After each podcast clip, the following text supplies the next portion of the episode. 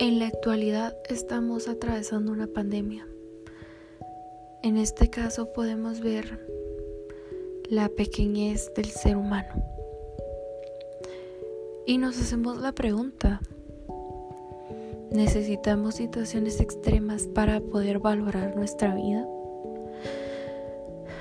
Y entonces es ahí donde hacemos énfasis en de que día a día, antes de la pandemia, vivíamos en carreras, peleando con las personas que nos apoyan, que nos quieren, no valorando las situaciones que en verdad teníamos que apreciar. No nos dábamos cuenta del significado que tenía en nuestras vidas. Tampoco apreciábamos el amor y cariño de cada familiar. No nos dábamos cuenta. También no hemos pensado en que la vida está hecha para disfrutarse. ¿Qué pasa si todo el día vivimos amargados? No nos vamos a dar cuenta de que necesitamos un poco de diversión, distraernos para no estar encerrados.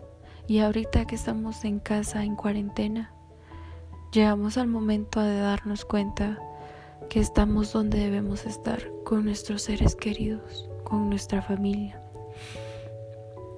Debemos de abrazarnos y decirnos cuántos nos queremos y aprovechar día a día que estamos juntos, ya que al día de hoy nos vemos afectados por un ser microscópico que nadie puede ver. Han habido demasiadas pandemias. Está la pandemia de la peste negra que acabó con un 50% de la población europea. También afectó a África, Latinoamérica, América, afectó a todo el mundo. Pero en aquella época la gente cometió un montón de errores y ahorita todo el mundo está velando por priorizar la vida. Debemos de darnos cuenta que si no tenemos vida, lógicamente no tenemos nada.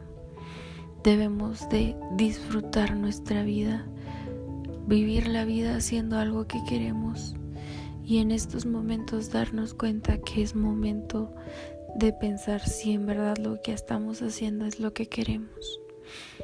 Porque de qué sirve vivir una vida amargada si no vamos a poder disfrutarla?